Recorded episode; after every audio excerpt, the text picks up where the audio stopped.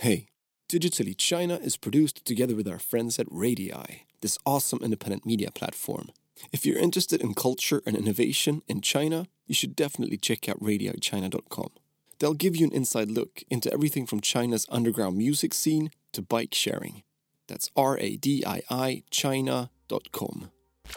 Welcome to this latest episode of Digitally China. With us, we have Jill, the co founder of Ladies Who Tech. And today we're going to talk about both Ladies Who Tech, entrepreneurship, and also foreign brands.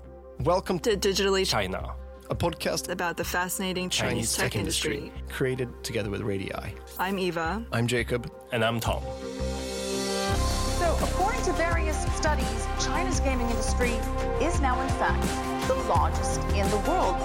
You may know their messaging app called WeChat. Chinese outbound M&A. Chinese corporates are buying international uh, companies at a record pace. The hottest phone you've probably never heard of. China's Xiaomi, yes, it's staked its claim to Apple's crown. Major deal over in China. You have Chinese tech giant Tencent leading an $8.6 billion acquisition to buy a major stake in Supercell. $14.3 billion in sales clocked by a Chinese e-commerce site in one wild day.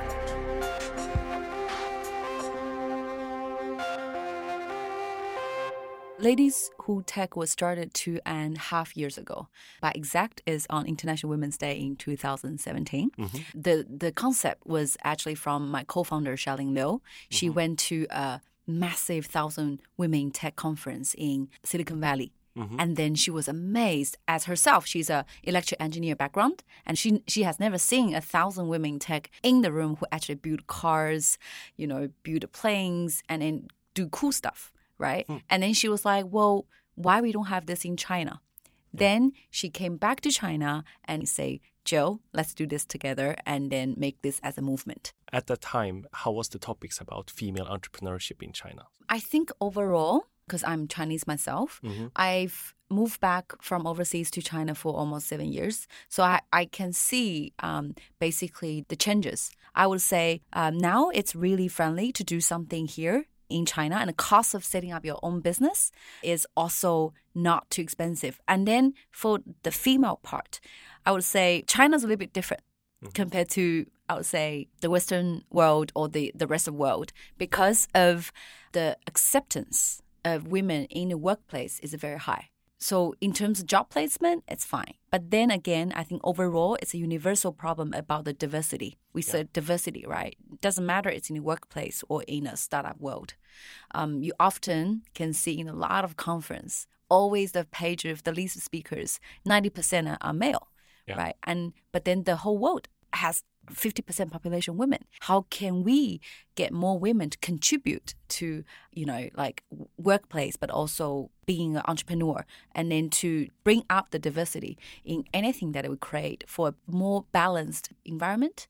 Mm-hmm. Overall, we need to have more role models in the female entrepreneurship as well as in the workplace. So, actually, in Silicon Valley a few years ago, mm. there has been a lot of discussion about, mm-hmm. you know, mm-hmm. sexism, mm-hmm. and except from being like from a normal human perspective, if it not being good enough, mm-hmm. it's also that you've seen that a lot of VCs have missed huge opportunities for products targeting, you know, the other fifty percent, yes. you know, yes. of the target audience. Yes. So, are you seeing the same type of discussions within the investor community here in China?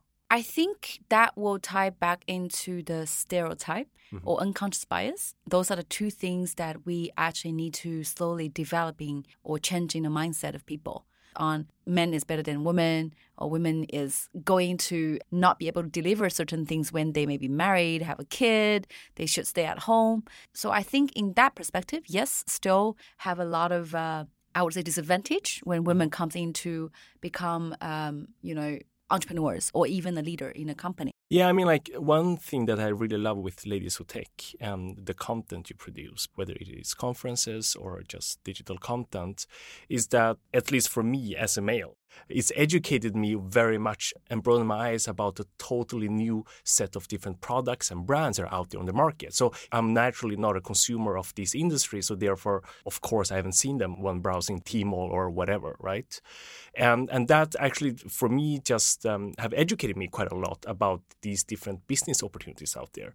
Do do you get that a lot? That type of comment? Oh yeah, uh, thank you so much, firstly, Tom. Mm. But our slogan is tech has no gender. Mm. So for us, because our mission is to improve the gender diversity and inclusion in the STEM industry in China, right? Mm-hmm. But that means we need to create, firstly, an inclusive and diversity environment, which means we need to include men to be part of this movement. Mm-hmm. But in order to do this, our content doesn't matter it's online offline events or online content it needs to be more neutral in terms of content is we rather show off what women has been creating or building to show benefits of having a gender diversity in, in designing a product or doing a business instead of oh we are women so we are so good. Look at us. It's more about we show what they do and subtly to influence people say, hey, it's actually really good to have a diversity in my startup company or in a uh, multinational companies, right? To have a more diversified team. You as an entrepreneur, uh, you do a lot of different things, working with MNCs and mm-hmm. such. Mm-hmm. How did you get into that? I think timing. In China, we say timing, location, people. So I guess timing is perfect now for us to promote gender diversity in a, in the STEM industry here mm-hmm. right now in China. To be honest, the women in tech movement, we are five years behind than US or mm-hmm. Europe, right? So for the multinational companies, they already have the awareness to increase the gender diversity in order to um, have the impact growth for mm-hmm. business, right? Not only making money, but also making a social impact, which two things can be done in one go, yeah. right? Through different strategy, which one of them is gender diversity.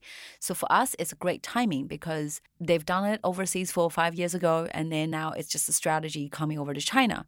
It's just a matter of how that get implemented. Mm-hmm. well or not in China, right? That really giving us a very easy way to knock the door and talk to the MNCs, which they already know the strategies in place globally, but it's more localized the content, how they can work with us in China to be able to, you know, achieve the, the result outcome they want to achieve.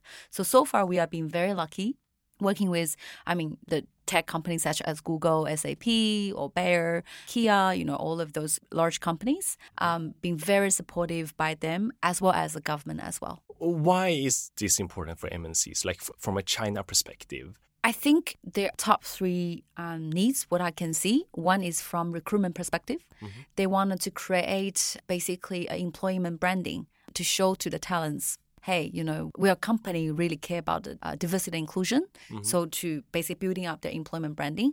It's already a battle to find the best tech talents. Mm-hmm. Why not think about another channel and another gender, right? Yeah. Because actually China, there are a lot of uh, uh, people are just studying in, in, computer science and engineering, right? Mm-hmm. But you know, why not giving them one more option to looking at another gender, right? Also because it's better for the product and design. Because if the product is fit for all gender, then to have more diversified team in a product team, tech mm-hmm. team, that will design a I would say more balanced product, which is more welcome by another gender, which means it will lead to better sales in, for your P&L. Why mm-hmm. not? And third one is, of course, the impact. So you, you basically combine recruitment, social impact, and also economic return mm-hmm. in one goal by promoting gender diversity. So they all know it's a good investment mm-hmm. and it's a smart investment. Hmm. So actually, in this podcast before, we've been talking quite a lot about work culture. So either 996 or the very famous wolf culture of Huawei that yes. we did one episode about. And me uh, growing up abroad, uh, sometimes I get the very distinct feeling that uh, some of these work cultures are, let's say, less mature mm-hmm. uh, when it comes to maybe respecting people's mm. private time, mm. personal time, and mm. all that stuff. Do you see a big difference between domestic tech companies and, let's say, MNCs when it comes to diversity and oh, yeah. balance? Totally. I think you can see the MNCs, the names that we mentioned, which now we know China has more Fortune 500 companies than US right now, right? The ranking, which is reason. However, all of the MNCs we're working with for gender diversity, they're all foreign companies. Hmm. We haven't worked with any Chinese tech company, even though we are having conversation with them, Okay. right? But seems like it takes relatively longer for um to make that I would say movement with those companies. So I think for Chinese tech companies, it will take a little bit longer, I would say, education period time for them to realize for long term this is good for them. But again, if we can come up with a matrix that short term they can see the benefits, I'm sure they're willing to do it. Uh, you know, if short term they can get benefit, and then what that will lead to the long term benefits. It's just we need to work out that that formula first.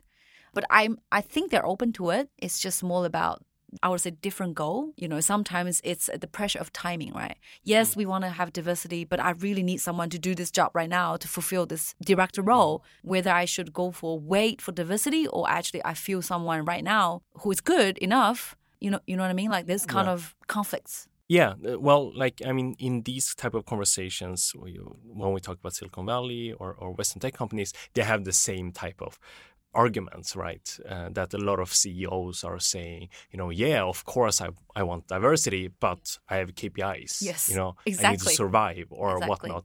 And then the, there's two sides of that argumentation, right? One side is that no, you're just lazy Mm. uh, because you should be able to do long term and short term at the same time. Yeah. And on the other side is like their argument. Yeah. So for us, I know for some of the women who, you know, getting the leadership roles, sometimes they feel, oh, uh, my male counterparty think I got this role is because I'm woman, because there's a quota within the MNC. Instead of looking at me as because I'm capable for that role, right? But then I think because the male counterparties, they didn't realize the pool for that role is not balanced. You mm-hmm. often get nine candidates from male and one from women Yeah. until we have five women and five men to apply for that that position, then that's a point we can talk about. I only choose a candidate who is good for the job, not because of gender. Yeah. But until then, you still need to do the extra work to balance that pool, right? Because there's also a lot of other conversations regarding diversity and not only gender and especially for MNCs about mixing people with different backgrounds. I mean, there are these famous stories about, you know, when Nokia was as its largest, their entire senior management team were Finnish people, but their largest market were the Chinese market, you know. Yeah, yeah, yeah. Uh, a- and maybe that's one of the reasons they failed. We don't know. Mm. Uh, it's, it's, it's easy to judge them Mm. after they failed, right? Mhm. But when it comes to this topic overall about diversity, Chinese tech companies versus the MNCs, do you feel that Chinese tech companies are more inclusive or not? China, in terms of doing the diversity inclusion, are not as I would say the scale or even awareness as MNCs. But once they realize it, they might not need five or ten years to do it. Yeah. They're probably just gonna make a policy and make it happen. That's you know we call it the China speed, Yeah. right? So no one knows when that's gonna happen. It can be in two years, it can be another five years. But no matter the timeline, we still need to continue to work on this movement, which I think it makes sense for China to adapt this movement because it's aligned with the strategy for the country overall anyway. Yeah. So it's all benefits more than just, you know, like the downsides. And I really hope the Chinese tech company will start at least having a conversation, try to look inwards about the, the diversity part. Yeah. So thanks to your, your kind of leadership within the community and you being involved with a lot of very large companies and their overall innovation efforts, I would call it, more than only, you know, diversity. You're actually launching a brand accelerator and, right. and an investment unit called Cosmic Ventures, Yeah. looking at new brands. Mhm. Uh, so tell me, what are the large trends you see in the B2C market here in China right now? Um, I think for the consumer here now, they became relatively more sophisticated than mm-hmm. before, and because they're getting more um, well traveled, mm-hmm. uh, more and people getting educations from overseas. Mm-hmm. So I think the personalized customer experience is weighted more valuable than just you have money and you buy expensive luxury goods, right? So to create a personal experience, more customized experience for those people who really wanted to show uh, what they wear, what they use to show their personal identity, it's become more and more important, especially the millennials, right? Yeah. So not only recruitment side, we need to understand more about millennial, but as a consumer, as a brand, you need to understand the Chinese millennials, what they like, and in what kind of channel they get information, right? That's why I think to launching Cosmic Accelerator and Ventures, it's very important for us to work with brands together. One is to do a basically marketing test or customer validation in the China market. I would say over China and Asia hmm. to basically minimize the cost of a test instead of a big chunk of investment in the beginning before even you understand your market Yeah. to test your product and then leads towards to a more smart investment in this market which is of course it's 1.4 billion people it's a great market for, for all the brands right Yeah. but you just need to be smart about it how to run it right with the right channel and right people so i think for us we hope to work with brands who is sustainable sustainable not only in terms of money wise but also environment wise or you know we always talk about the green products you know that kind of mindset as well as scalable and then um, basically ready to go here. So we really hope that we can find uh, like-minded brands that we can work together and grow together in, in china. So that's why firstly china is not one market right so the product you sell in shanghai the language or the social media channel you use might be completely different when you're trying to sell in qinghai or chengdu right? That city is completely different channel, different language you use to market your product, or different key opinion leaders you're going to use. So the complexity of the market here in China, it's not easy. It's really hard. I used to have the mindset with overseas brands. You mm. know, I wanted to have a proper market research, come up with a strategy, and then have a whole picture, and then I'll go for it. Mm-hmm. Right. But then as entrepreneur, both of us, right, we have that mindset is okay, we pivot as we go, which I work out really well here in China. Sometimes you just need to be open minded. You don't need to wait until the perfect strategy is ready. You go, but be smart about it. Take a small, you know, budget on testing the market. You know, come up with your minimal viable product strategy, mm-hmm. and then you can pivot as you go instead of using, I guess, the traditional big companies mindset. Yeah. But I'm not saying to forget about what they used to do, mm-hmm. adapting the China way only. I think again the right balance. So mm-hmm. I think there need to be a combination of of this. So let's talk a little bit about entrepreneurship. Hmm. You're in the intersection between multinationals, domestic entrepreneurs, foreign entrepreneurs, and then there's another layer of complexity, which is as there's a category of Chinese entrepreneurs. They are both foreign and domestic. they studied abroad but come back. Do you see any distinct differences between them? I think I'm categorized in one path, which is I still think I'm not very 接地气. I don't know if that can be translated properly into English. Is even me as local Chinese who were born and grew up here, I'm still not that localized in a way. So you can see a huge difference between the local local Chinese entrepreneurs compared to the international Chinese entrepreneurs. I mean, international is not even someone who were born or grew up overseas. I mean, someone who actually studied overseas and coming back, right? Even those two categories are, can be very different in terms of mindset and the way how they approach things. It will be reflect on even how they organize events what kind of tune they use right during that kind of um, environment um, so it's it's very very different i think the local chinese entrepreneurs definitely with that wolf uh, gene right? Yeah. 996 i would even joking say 007 basically you don't have time to rest. For me I know that you you need to be working really hard to get the result, but I still really care about the balance and then especially the spirituality or the mindfulness part for me to really figuring out what I want to do in long term. Instead of oh I work 007 compromise my health, my family, or my time uh, because to me life is not only about your startup, but it's overall picture. So I think that's the difference I see to me it's like think building a tech itself um, it's still a mainstream here right? I, I i building this hardcore it doesn't matter it's a hardware or it's software or it's whatever the platform it is. the mainstream is still where what's what's popular getting investment.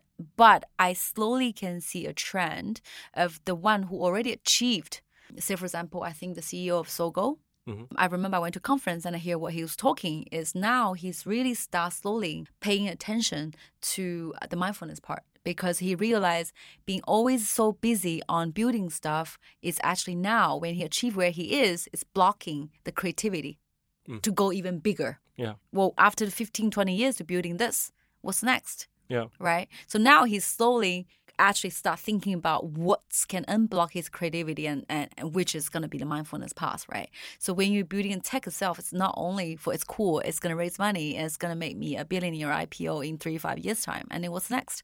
So mm. I think the people like them, they start already thinking about it. It mm-hmm. just when it's going to reflect on their work, we don't know. But that raises a very interesting question. Is it possible to build a tech company in China in the current climate, in the current type of competition, without being that very local type of entrepreneur and you know ready to work 007? I think not yet.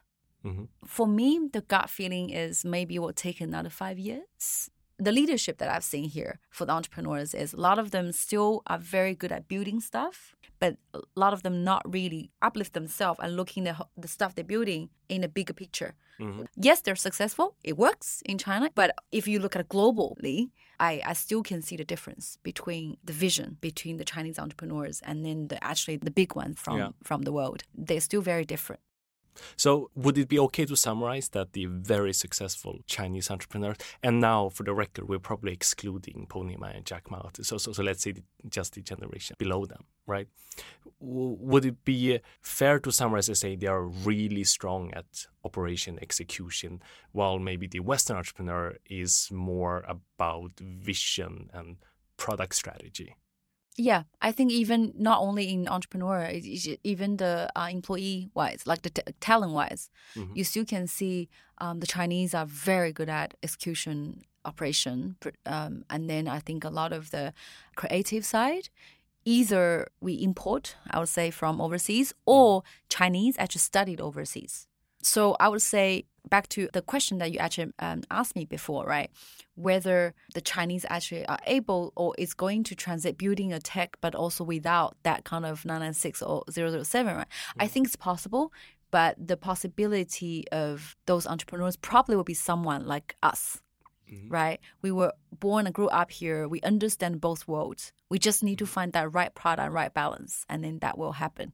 Because I think the big companies working really well here, it doesn't mean they're working well when they go overseas, right? It's just big name. We all live in China. Of course, they're huge, but when you actually go overseas, when you look at them in that country, it's not as what they say here, right? So yeah, so I still think, uh, you know, they need to learn from each other. Yeah, I'm actually very conflicted about that as an entrepreneur Yeah? in China Yeah, yeah. Uh, about this topic because so I'll ju- just give you a concrete example. The way we work with product development is that we're data driven, so we find a few problems to solve. Let's say conversion is bad in this certain user scenario. Let's fix the conversion, right? And then there are two ways for you to fix it. I would say the very local domestic way, which is the that the manager or the CEO just says, okay, these five solutions execute on them. Make sure they're online by end of day so we so i get data in right? And then there's the more western way to do it which is that I as a team, all right, can you just please think about and be creative, look at other apps, what they do, blah, blah, blah. So we find one solution we believe in and then we execute on that one solution instead. Mhm. Make sense? Mhm. And before doing any company in China, there were only that solution that you focus on one solution and you, you try to fix it, right? But now when I've seen the likes of Didi having 20 different product teams, every day doing stuff, but only one gets approved. That's a totally different mindset, totally different way to run product development in an innovative space, you would call it. Have you seen any concrete examples of what work, what what doesn't? Or is it just a value-based decision you make there? I think it also depends on who is the person does execution, Yeah. right? Um, if they are less creative or with a critical mindset, I would say, well, giving them direction with five solutions, get them to do and then see whatever it's working or not, Mhm. and then slowly developing them along the way and say, hey, here's the five solutions I give to you, and then maybe you can also come up with certain solutions you think uh, is work because you're local here you are the client front facing person you know better client than, than we do as a management team. Mhm. and then let's even come up with more creative solution on top of the five we give to you. Mhm. but yeah i think still need a direction first and then slowly encouraging them to come up with a solution which is more suitable for the local market. Couple of solutions in parallel Before we wrap up today, I want to cover a final topic. You moved to China about seven years ago, right? Around that time, we saw this huge hype and uptick in entrepreneurship. You know, you have these classic stories about venture capitalists hanging out around Baidu's offices or Ali's offices, just trying to get people to quit and give them money to start companies, right? So my instant reaction around that time is that I saw a new generation of people that actually were not entrepreneurs, that quit their job just because they got, you know, VC money to do something, but not really understanding how different the real life is. How have you seen the development of entrepreneurs and especially tech entrepreneurs here in China? Well, so firstly, the entrepreneurship is a lifestyle. It's not just defined by, oh, you start a company, you're entrepreneur. It's whether you actually enjoy being an entrepreneur and the lifestyle Mhm. that you sign up for. Right. Mm-hmm. So I think now the investors or VCs have become smarter and smarter on what kind of project or people, the money they are going to invest to. Um, before, a lot of tech company obviously rely on the capital to scale, but Yeah. now it's more about, okay, whether you are sustainable yourself, whether you will have a cash flow or profitable instead of rely on burning investors' money, right? Yeah. So that's why we say it's a winter for investment market here for projects. But I think if your product and project is great, there's no winter for you. I mm-hmm. mean, you know, if, if you can prove that you are sustainable, you are a good product, like then I'm sure you still can get the money easily. Mm-hmm. But uh, yeah, to me is people are so into the concept being entrepreneur, but I always say there's a lot of zombie entrepreneurs, right? They start their companies, but they're not doing anything. They fail in a year or two, and then maybe enjoy being the concept of being entrepreneur. But uh, I mean, calling zombie entrepreneur is like well, there are a lot of companies uh, registered every year, but how active they are, right?